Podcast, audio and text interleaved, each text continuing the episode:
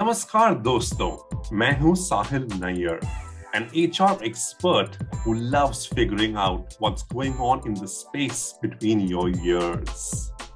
लोग मुझे अक्सर कहते हैं, आपके इस बात का क्या मतलब?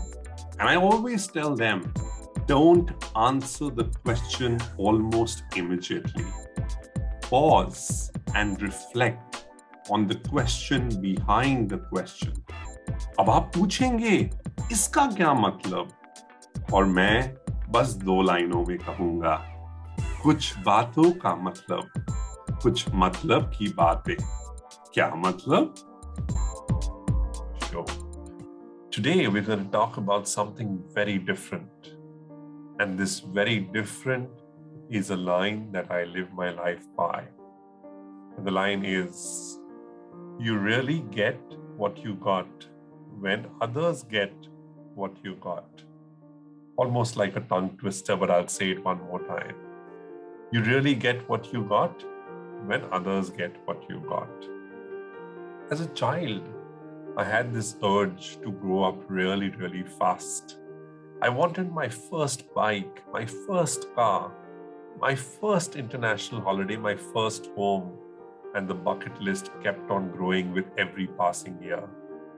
The josh was fueled by the passion to earn them on my own accord. It just gave me a high like nothing else could. Before I could fathom, it became a pattern. My life was hooked onto the chase, a chase that took me places, yet I never arrived.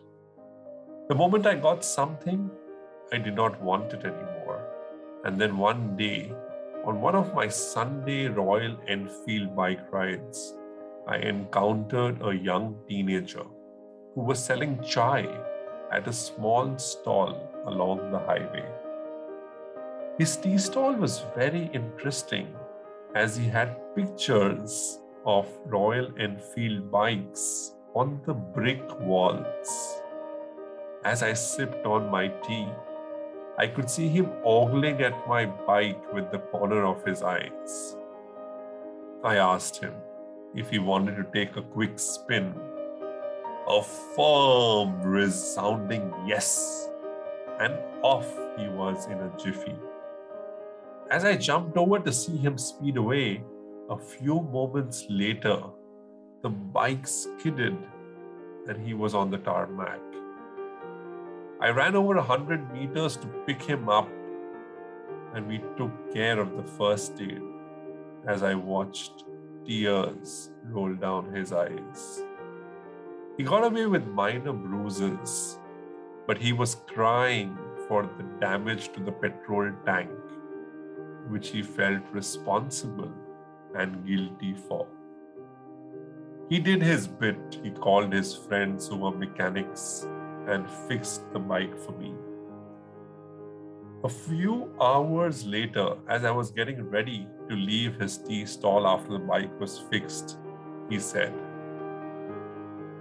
Bhaiya, I cannot give you the bike you brought to me, but you have made my dream come true. Now that I have ridden a Royal Enfield, I will own it too one day.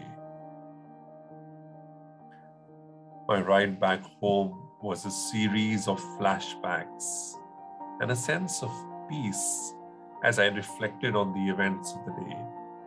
How a simple, regular pit stop for cutting chai could be a life-altering moment for someone. He rode his dream bike and in that moment made a promise to himself to chase his dream of owning it someday. And as the journey of chasing our dreams continues, let's not forget that it's always a catch-22 moment. While it can be a vicious circle, if balanced judicially, each one of us can give purpose to our lives.